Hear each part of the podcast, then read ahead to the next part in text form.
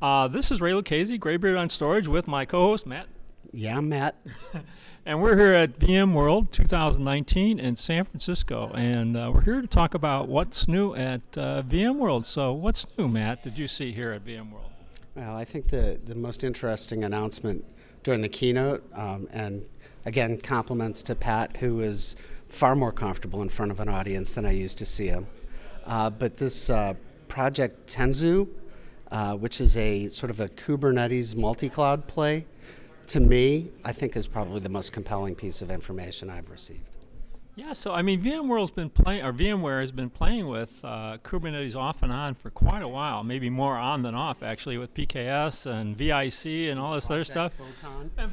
Project Photon. That was a good one, Matt. And so it's interesting to see that they're taking this to the next level, and it seems like they're almost embedding it in the system, don't you think? Actually, take it a step further. I think they're embedding a panel within vCenter so that you can do your composing and your orchestration level through the vCenter, your cluster level stuff, through vCenter itself. Yeah. So I was in a session the other day where they talked about almost having a parallel level of functionality for containers within vSphere. So you actually have so there's a thing called Project Pacific under Tanzu that's providing a certain level of capabilities and stuff like that. That's all container based. Yeah, I find it a remarkable step in the right direction, recognizing how significant containers are going to be, particularly in new homegrown applications and that architecture. But I think also the idea that with this orchestration layer, with this management layer, you can incorporate AWS, Azure, and GCP into the same equation. And VMware. And yeah. It's not necessarily going to do for your VMs what it does for your containers. I don't think you can directly migrate a VM to GCP. So what they started talking about is being able to actually take a VM and make it into a container. And then once it's a container, it's running under the Kubernetes cluster and stuff like that.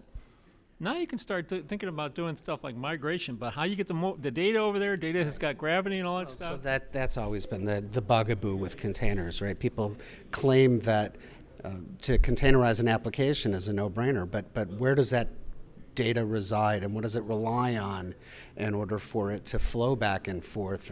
And that's always been the issue. Now, certainly none of us have had an opportunity to play with Pacific or Tanzu yet, but there will come a time when these questions become clear to us and answerable. Right. So they've talked about this Project Pacific as being sort of an outgrowth of PKS. So if you took Pivotal Kubernetes system, I guess is the term. And if you were running that, then you running under Pacific would be very similar to that. Although they've got this whole management overlay, this Tanzu Mission Control thing, which looks pretty bizarre, but you said it's multi-cloud across the world. You know, I think it's very compelling. I think it shows that what has historically been a virtualization platform for. If you can actually use the language, traditional server-based virtualization, it's growing. It's becoming something very much more focused for the future again, as the company was back when we were first hearing about vSphere ESX 2.1 was my first version. So, no, it's bizarre. They've actually. I guess it's all within Pat's, framework. I don't know how many years he mentioned, 7 years or something like that. He has been here as a CEO. Yeah. And before that, he was at EMC. Yeah, he was an EMC and then, kind of thing, right? Yeah. And before that, he actually worked for Intel for years. Right. He was pretty high up there in the technical stream of that sort of stuff. So yeah, since then he's been they've been doing this stuff with Kubernetes. Like I say, VIC came out, Project Photon, PKS was running on vSphere, and this is an evolution down this whole path of more and more containers. So what else is there? They talked about Carbon Black coming on board and Pivotal and all this stuff. What do you think of all that stuff? I think it shows vision. I think it shows that. For a company that, let's face it, for a couple of years, VMware felt to me like all they were doing was selling licenses. And even when I worked there, that was an issue that they were trying to resolve.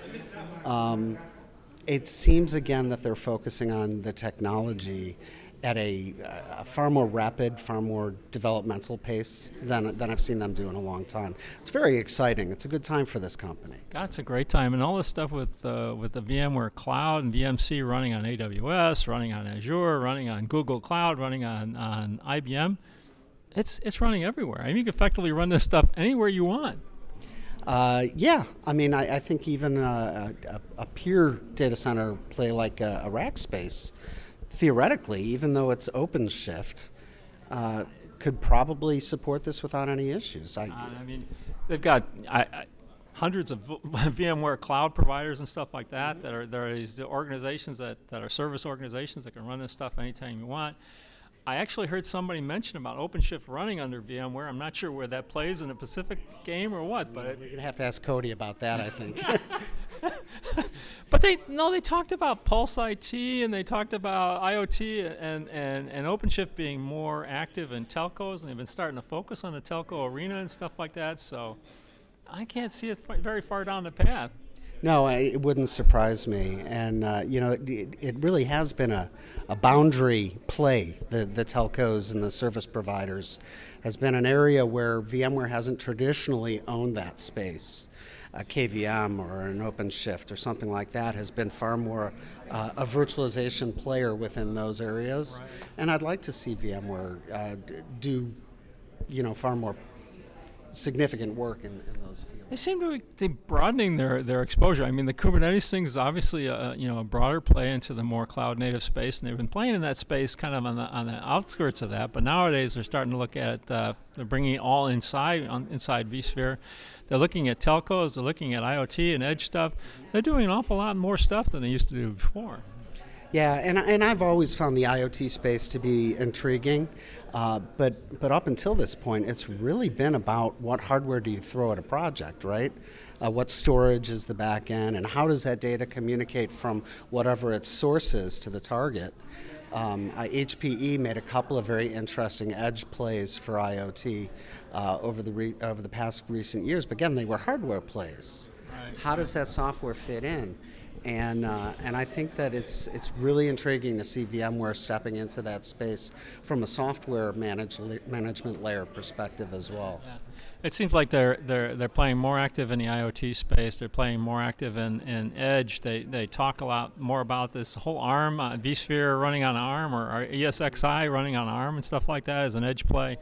That sort of stuff. It's pretty bizarre. I love ARM, right? I think that anything that can be a purpose-built ESX server designed for low, maybe lots of data transactions, but low CPU utilization, right, really is a perfect play.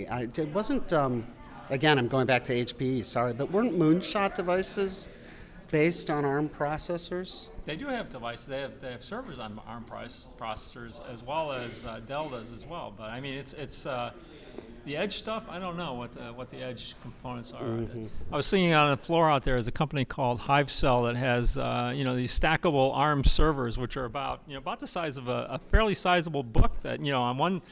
It's like pagers you see in restaurants and stuff like that. They've got little indentations in each one that powers. They got power bus on one side and Ethernet bus on the other. You just plug in the bottom one into 120 AC, and it's your edge server. It's your edge. It's got everything, and they're moving it to x86 as well. It's pretty bizarre. I love it. I do. I have to say I don't think it's so bizarre. I think it's almost an obvious play at maybe not obvious, but certainly predictable. I think there's a lot of companies out there that don't want to put a big fat ESX, drivers out there and all 256 gigs of RAM and what the new Cascade Lake processors are at 58 cores per. What does that look like? And it's certainly not a tiny little edge box. It's It's a serious box. I wrote an article, a blog post a couple of weeks back on where data should be processed in an IoT edge kind of configuration. It's a lot of different play, lots of different parameters in that sort of discussion, and where it should be processed is not actually obvious, you know. No, it isn't, and you know, I would take that a step further and try to figure out what data actually does get utilized and what gets, you know, wheat from the chaff sort of separated. I think that you could really consume a lot of storage if you took in everything and never got rid of anything. Being a storage player, I can understand that, and I can almost agree with that sort of thing, but there's a side of me that says, you know, there's got to be some happy compromise here on what you actually process and what you need and stuff like that. You know, I still believe, and forgive me if again I'm showing my bias here, but I think Splunk is the best software package to sort of gain data analytics against that, whatever that raw data is, and give you a, as an administrator, a functional dashboard. It's no longer certainly a SIM, it's way more than a SIM. And I love the product. I use it and recommend it all the time. Yeah, I guess I'm not too familiar with Splunk. I've seen some advertisements for it and stuff like that. But T-shirts. Yeah. Well, what more do you want from a company like that? But so what else is new in VMworld today, or VMware? I mean, there's a lot of stuff on, you know, obviously interacting, you know, integrating Pivotal, what their expectations for that are. This whole Carbon Black thing. Are you familiar with Carbon Black at all? No. So my understanding of Carbon Black is endpoint security, so endpoint device security, endpoint workload security kinds of things. It provides malware detection. It provides ransomware. What do you define as an endpoint, though? Is that a PC or a thin client? What about an iPad or a phone? Because those are endpoints, aren't they? I think they're mobile. Activated. I think I'm not sure about thin clients, but you know, PCs, Macs, that sort of thing. Desktops are certainly in that space, but yeah, we'll have to see what they're doing. But you know, Pat was presenting. It's like Carbon Black is going to be integral into their whole security environment. Workspace one, yeah, particularly, yeah. Sure. Which is where the endpoints would be, right? Theoretically. Yeah, but it's certainly you know, it's certainly an interesting acquisition, and you know, and Pat was saying something to the effect that security is ripe for disruption. I don't understand what he's saying there. Well, so you know, if we're going to start talking about other vendors, yeah. I had a really interesting conversation with Apparetto yesterday. Have you heard of them? No, I haven't. So you were mentioning security, and I kind of love these guys and their approach. I'm not a shill. I'm not getting paid for that comment, but essentially what they're doing is they're claiming that the application will point towards a malicious software behavior far sooner or far more accurately than would a firewall or a gateway protect against that information coming in through email or what have you. So from like a profile perspective, profiling the work that they're doing? They call it a thumbprint. I like blueprint better, but they call it a thumbprint, and or fingerprint maybe. And the idea is you install an app and you fingerprint that app, so it sees all the standard. It's workload, I/O, memory, and all that stuff. It's more about interactions between the app and other servers as it traverses the network, and the services as well involved in that, and authentication. And once the app sees something anomalous against the fingerprint, it isolates that traffic and shuts it down. This is very smart, but it's also future-proofed to play in the space that containers play. Right. And most traditional server firewall, router switch types of environments, they aren't that sort of dynamic. They see something maybe that comes in, or they see anomalous behavior, a denial of service attack. That's not the same thing. Right. This is about the performance, not from a speed perspective, but the actual how the app is performing against its functions elsewhere on the network. So the whole profiling perspective is an interesting, interesting vector to try to defend against things. Because I mean, how can you fake a profile? You're running this application; it's doing certain things, it's doing it in a certain way, and if it starts changing that methodology or changing that functionality, then certainly something to be aware of. I'm not sure you can shut it down immediately at that point because it could be some specific function that's just happening, but that sort of thing over time. But you should be able to see that sort of workload differentiation over time and be able to detect something outside of that framework, I think. Well, that's the goal here. And again, as I say, I like that they're thinking in a way that people really haven't thought before about some of the classic problems that our database administrators, network administrators, VMware, vSphere administrators have been seeing, but haven't really had the tool sets to address. Obviously, if you're attacked by malware, you can see the after effects, but can you see it as it's happening? Yeah.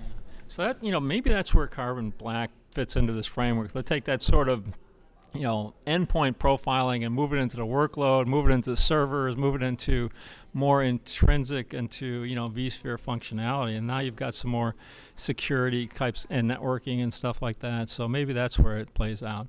Geez, is there anything else that you can think of that happened here? Well, dinner last night was a whole lot of fun. And all the parties are happening tonight, so that's the other side of this. Well, this has been great, Matt. I appreciate you being on our show today. I always love it. Thanks.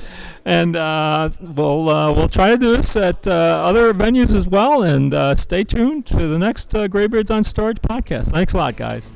Bye-bye.